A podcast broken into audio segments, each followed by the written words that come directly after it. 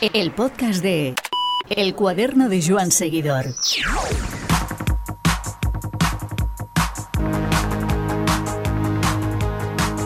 La de vueltas que da la vida y Mavi García se ve en el mejor momento de su carrera deportiva a los 37 años.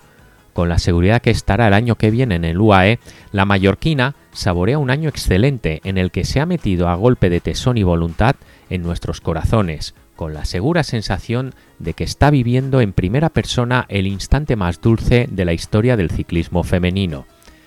Con la compañía de Joan del Esterrato, Mavi viaja por los mejores pasajes de su vida deportiva, aunque antes Santi tiene algo que contarnos sobre la temporada que acabamos de dejar atrás.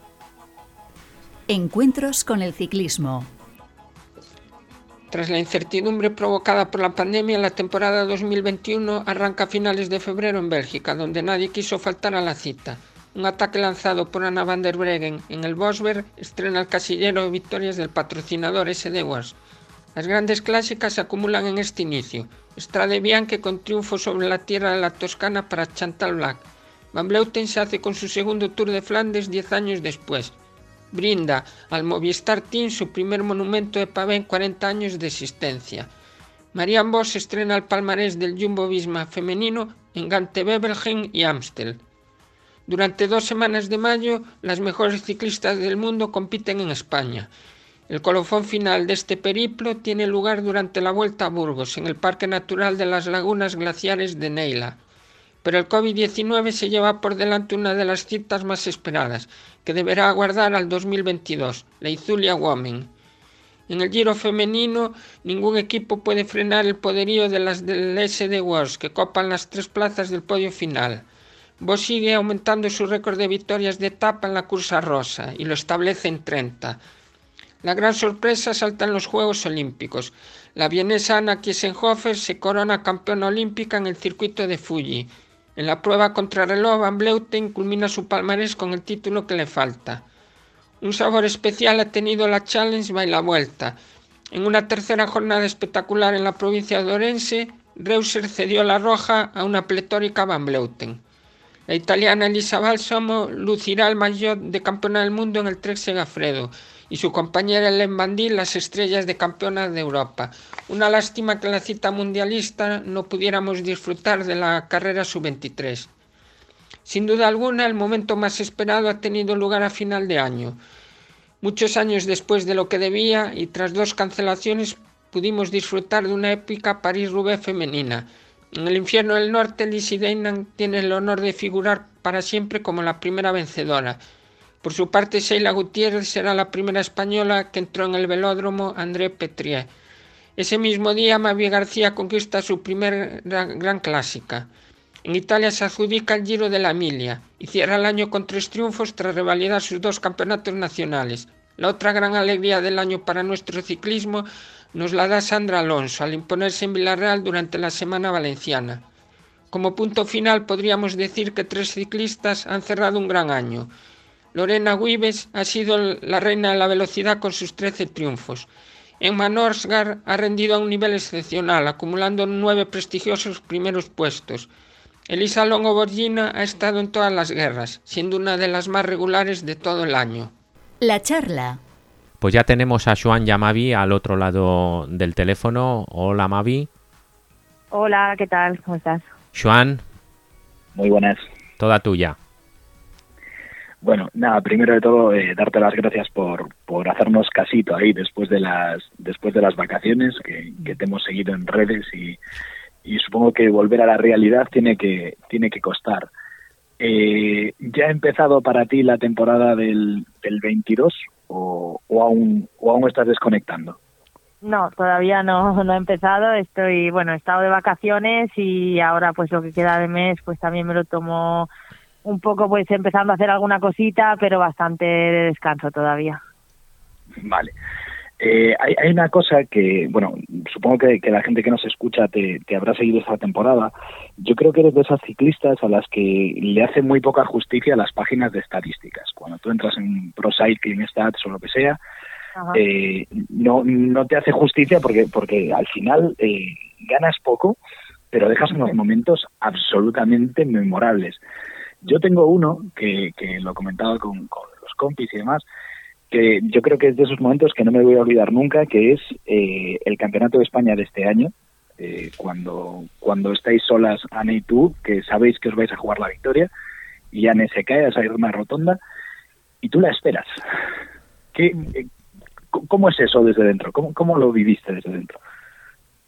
Bueno, al final luego yo lo viví normal, ¿no? Luego cuando terminó la carrera, como vi que la gente le había dado un montón de importancia, no digo que no que no la tenga, pero bueno, yo pues eso la vivía a mi manera, yo lo vi como algo que tenía que hacer y ya está, y que te sale cuando cuando estás pasando ese momento.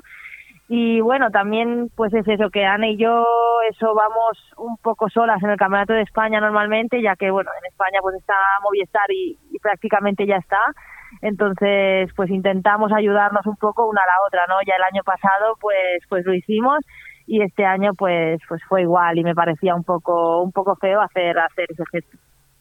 Y, y te, hubieras quedado con cara de tonta si Ana te hubiera si Ana te hubiera dejado atrás eh, un poquito más adelante crees que que lo verías desde otra perspectiva no lo sé, pues siempre está esa posibilidad, ¿no? Por, yo creo que si haces algo lo haces con todas las consecuencias, pero bueno, yo la verdad es que ese día me encontraba bastante bien, estaba bastante segura de mí misma también y eso también pues supongo que, que ayuda.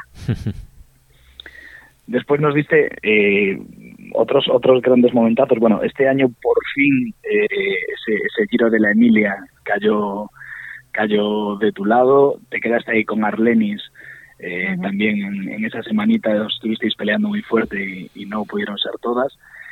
Y después, claro, nos regalaste otros momentos como el, Mundial, eh, con, con, toda la jauría detrás, con, con, todas las tortas que estaban pegando por detrás y esa distancia ahí de, de 100 metros, 50 metros, 150 metros.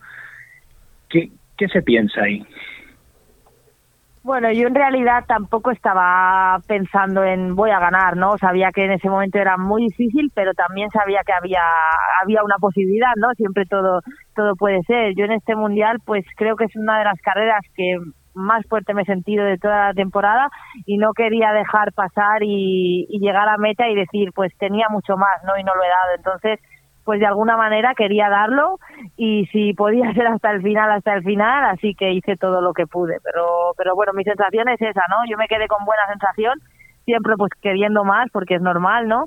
Pero, pero prefería hacer eso que haber llegado a la décima y, y no, y no haberlo hecho. Mavi, ¿cómo crees que debe ser eh, dirigir la selección holandesa de chicas? Es muy complicado, la verdad. ¿eh? No me quiero poner en el papel porque porque al final pues se ve un poco, ¿no? Que se, se pelean un poco entre ellas de fuera, se, se ve o, da esa sensación, entonces tiene que ser muy difícil llevar a chicas de, pues de, de ese alto nivel todas juntas y que, y que todas quieran ganar. Juan. Yo ahí Sí, sigue, sigue, perdona. Ahí, honestamente, eh, me parece me parece un trabajo endemoniado. O sea, ese, esa dirección de, y además cuando aún pueden llevar seis tiene que ser una maravilla, pero con cuatro como en la Olimpiada eh, tiene que ser... Uf. ¿Cómo, cómo, ¿Qué tal el sueño olímpico y qué tal el sueño olímpico con tu edad? Porque generalmente la, la gente empieza, empieza a vivir ese sueño con los 20, 20 y pocos. ¿Tú cómo lo, cómo lo has vivido con una madurez ya personal?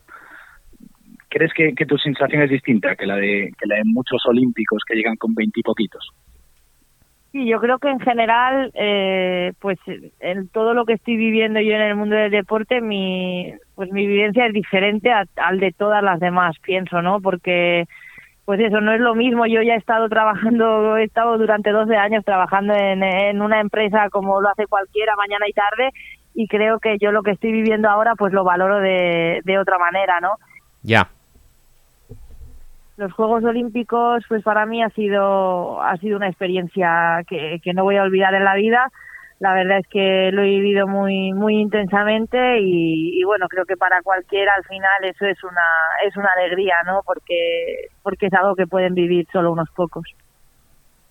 Y yo ahí me, me acabas de generar una, una duda enorme. Es decir, esos 12 años de, de trabajo de, de persona normal, como tú has dicho, ¿Cómo hacen que aprecies ahora eh, ser ciclista profesional, que entiendo que de algún modo siempre ha sido un sueño o, un, o algo que tenías ahí metido? Bueno, a mí siempre me había gustado mucho el deporte, pero la verdad es que no me había planteado ser deportista profesional. Lo mío ha sido, pues, mientras estaba trabajando, pues empecé, porque empecé muy tarde con todo esto y en realidad empecé a correr un poco a pie, luego empecé con el dualón y luego y luego seguí con la bici, que fue cuando ya me dediqué y yo lo iba haciendo pues por bueno por disfrutar pues como un hobby y poco a poco fui fui creciendo y me fueron saliendo las oportunidades pues pues eso de esa manera no sin sin quererlo al final. Y ahora pues lo vivo pues pues eso lo valoro muchísimo no porque porque realmente ahora hago lo que quiero no no es que no me gustara mi trabajo pero pero ahora es, es algo que, que disfruto muchísimo. Y cómo, cómo es esa sensación de, de ser una una novata y una veterana al mismo tiempo. Es decir, eres de las corredoras mayores dentro del pelotón y al mismo tiempo llevas menos horas de bicicleta que algunas de las chicas que a lo mejor han empezado a competir con 15 y 16 años y nunca se han bajado de la bici en, todo este tiempo. ¿Tú cómo, cómo lo ves eso? Bueno, al principio lo llevaba bastante mal por el hecho de que, pues claro, no se sabe cómo es esta sensación si no la pasas, ¿no? Pero es, es muy complicado porque meterte en un pelotón así con chicas que lo han hecho toda la vida, pues a mí me, costó bastante la adaptación, pues ya te digo, al, correr no fue igual y al, y al tampoco, me fue bastante más fácil, pero a la hora de meterme en la bici eh, fue, fue duro y he pasado momentos bastante complicados, incluso de tener en la cabeza de no seguir por ese camino, ¿no? Pero ahora ya lo veo diferente, ya me veo más como ellas, es verdad que, que bueno, que soy más mayor que, que la mayoría, pero también hay chicas de mi edad, entonces, bueno, ahora es, es otra cosa. ¿Cómo fue ese proceso de adaptación, Mavi? ¿Cómo mm, poco a poco, porque sobre todo circular en el pelotón no es nada sencillo? No, yo de hecho estuve algunos años pues a cola siempre, con bastante miedo porque al principio entré un poco atrevida, tuve unas caídas muy fuertes que la verdad es que me, marcaron y, y la verdad es que luego pues no, es que no era capaz de intentar ir delante, era como pues la gente que me veía de fuera me veía con esa fuerza que seguía atrás, atrás, atrás, siempre atrás en la cola comiéndome todos los látigos, pero pero al final acababa haciendo posiciones bastante decentes en carreras importantes, pero claro, para mí era era imposible, tenía la fuerza pero no tenía nada más. Entonces, pues poco a poco, ¿no? Al final pues ir viendo un poco pues con, claridad, con claridad todo, porque el ciclismo es que son son un millón de cosas, tampoco es, es tener solamente habilidad ni saber colocarte, es pues saber leer las carreras y hmm y un millón de cosas más. Entonces, pues con mucho mucha paciencia y poco a poco, año a año, pues subiendo escaloncitos. Un poco la metáfora de tu vida, ¿no? De menos a más. Sí, eso es. ¿Y cómo fue hace, en este podcast hace unos meses tuvimos a Javier Romo, que venía del triatlón y, y, nos contaba un poco la comparación del triatlón versus el ciclismo y lo que le implicaba y los sacrificios y demás. Yo no sé si tú en esta balanza también tienes algún tipo de, percepción u opinión. Perdona, es que se me ha cortado en, medio y no he escuchado. Sí, yo tampoco te tampoco te he escuchado la pregunta, Iván. Disculpadme, no. Bueno, en definitiva, eh, Javier Romo nos hablaba de los sacrificios del triatlón respecto al ciclismo. Ah. Yo no sé si mm, tú te sientes eh, más cómoda en el ciclismo que en el dualón, si echas algo de menos del dualón, si el dualón te está sirviendo para cosas en ciclismo un poco cómo se retroalimentan estas, estos dos deportes. A ver, yo estuve bastante tiempo haciendo las dos cosas a bastante alto nivel. O sea, estamos hablando de que un año estaba haciendo pues el Giro de Italia, Lieja y estaba estaba también haciendo mundiales de dualón, pero o sea, alto nivel que hubo un año que hice su campeona del mundo de dualón y ese mismo año hice la 15 en el Giro, que a ver, no es una superposición, pero está bastante bien. Sí, hombre. Y, y bueno, pues, hombre, al final dos, dos deportes así a tan alto nivel, pues es imposible. Luego tuve un año que, que, que no me movía realmente, no sabía qué me pasaba y era que iba, iba reventada a hacer las carreras, pero, pero yo creo que sí me ha servido, ¿no? Mis inicios con la bici en el dualón, pues han sido, fueron pues muy explosivos, hacía distancias más cortas que luego cuando, cuando empecé con el ciclismo, pero pues me han ayudado muchísimo a, aprender, ¿no? Y, bueno, y luego sí que he estado combinando un poco correr, pero cada vez lo he ido dejando un poquito más porque, bueno, te vas dando cuenta de que no es no es compatible en épocas después de competición y todo esto, ¿no? Ahora que estoy haciendo pretemporada, pues sí que empiezo un poquito a correr y tal porque me gusta y echo un poco de menos el, el correr. pero el dualón, ya te digo, me encantaba. Si me hubieran ofrecido la misma posibilidad de dedicarme profesionalmente solo al dualón, también hubiera, hubiera aceptado. Y eh, centrándonos en, el, en la bicicleta, ¿ya estamos viendo el 100% de Mavi o tú ves que hay, que hay margen de mejora? A ver, yo no sé, a lo mejor es porque soy yo y, y, lo veo así, pero yo siempre estoy viendo margen de mejora y todavía, a mi manera de ver, no, no he tocado el techo. No sé si en rendimiento, pero sí en mejorar detalles que todavía me falta que este año pues pues vamos a intentar pues pues pulirlos y, y bueno creo que este año ya he cogido un poco la mentalidad de, del querer ganar, ¿no? Porque yo tampoco parecía que no quería ganar, solamente me bastaba con estar ahí delante. Entonces son tantísimas cosas que hay que tener en cuenta que, que bueno, creo que me falta por pulir y que todavía puedo, puedo subir un escalón más. ¿Qué detalles, por ejemplo, Mavi? ¿Perdona? ¿Qué detalles? Detalles.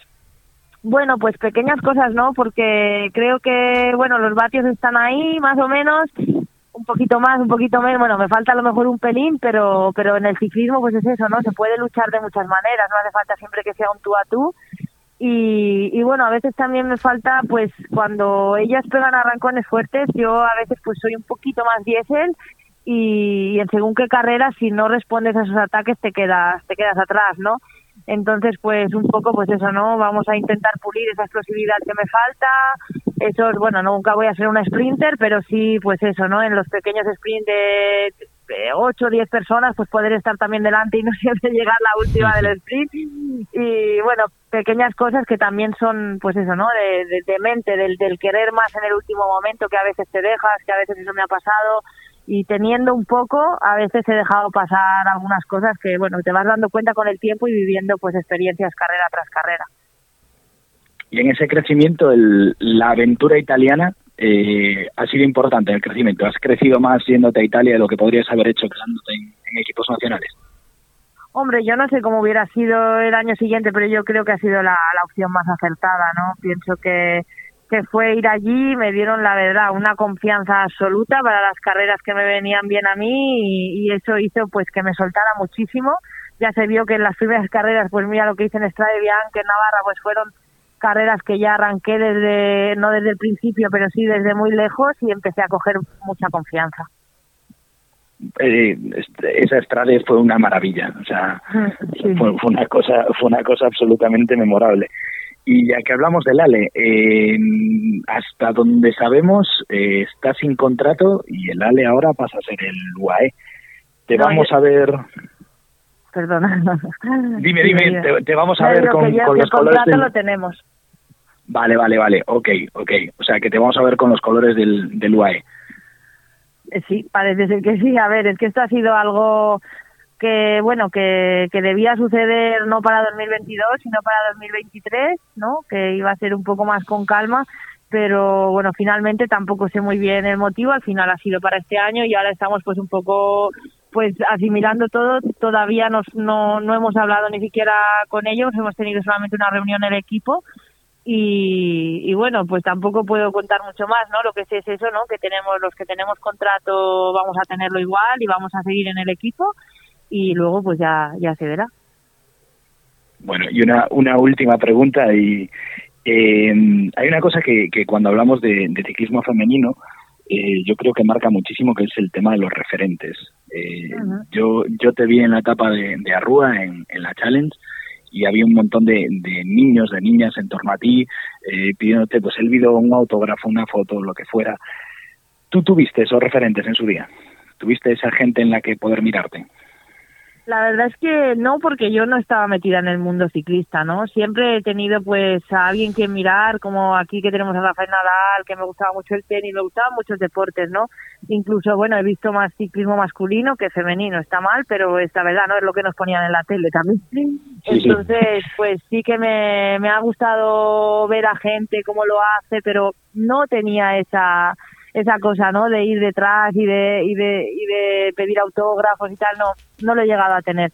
La verdad es que he ido, he ido haciendo deportes diferentes, porque ya te digo, de pequeña estaba, hacía patinaje artístico y estaba ahí a tope con el patinaje, y luego pues en los otros pues he ido, he ido haciendo yo mi deporte y no, no he seguido así de cerca a nadie. En lo y ahora que... que estás dentro, ¿sí tienes ese referente? De femenino, ¿quieres decir? Sí.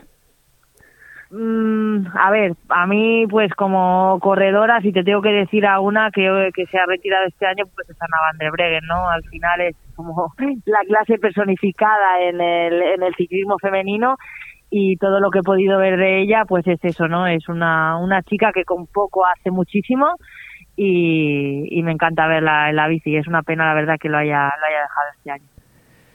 Mavi, eh, antes de concluir y, darte nuevamente las gracias por el rato que nos has dedicado, sí que me gustaría preguntarte, em, volviendo un poquito a lo que comentábamos antes del UAE y demás, que no deja de ser otra estructura eh, World Tour eh, masculina que entra en el ciclismo femenino, ¿cómo estás viendo tú personalmente esta, este salto cualitativo que, está, que estás em, sufriendo a bien el ciclismo femenino?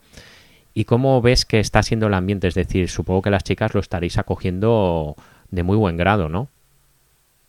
Sí, Jolín, yo es que creo que tengo la suerte de haber vivido mm, muy de cerca y en un periodo súper intenso lo que es la evolución, ya no del ciclismo femenino, sino del, del deporte de las chicas en general que desde que yo empecé, ya te digo, con haciendo pequeñas cosas de dual long a cómo está creciendo todo, es, es increíble, ¿no? Y, y es verdad que iba como muy poquito a poquito, pero ahora parece que está dando, está dando un salto grande y, bueno, todas estamos pues muy contentas, con un poco por mi parte de, respeto, porque al final pues eso, ¿no? Están apostando muchísimo por nosotras y al final lo que tenemos que hacer es, demostrar que, que, bueno, que, que lo que no se equivocaban, ¿no? Sí, eso es. Entonces, pues eso, creo que sí, que está la cosa yendo, yendo muy rápido ahora. Y, y una última, muy rápida. ¿A qué crees que responde este salto cualitativo?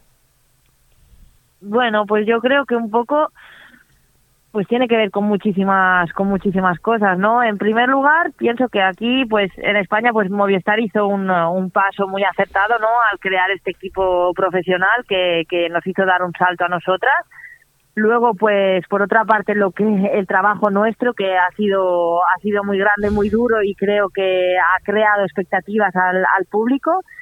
Y, y, bueno, y en general, pues que está creciendo, ¿no? Que se ve que, que las chicas, pues las más jóvenes también están apostando, apostando fuerte. Al ver que, que tiene más salida, pues hay aún más gente y que, y que bueno, que también pues eso, ¿no? Se está televisando muchísimo más ahora poco a poco y eso yo siempre he dicho que era la cosa más importante para que la gente lo pueda seguir y se interese por, por lo que hacemos. Sí, hoy en día lo que no se ve en televisión es como, como si no existiese, ni más ni menos. Sí. Joan, despedimos a Mavi. Un, un, placer, Mavi. Eh, esperamos para que sepas que para nosotros el año que viene Pogachar será, será ese que va en el equipo de Mavi. Qué grande. Eso está bien. Muy bien. Para que veas, Mavi, ¿eh? tenemos, muchas, ¿Eh? Eh, tenemos muchas miradas y esperanzas depositadas en vosotras.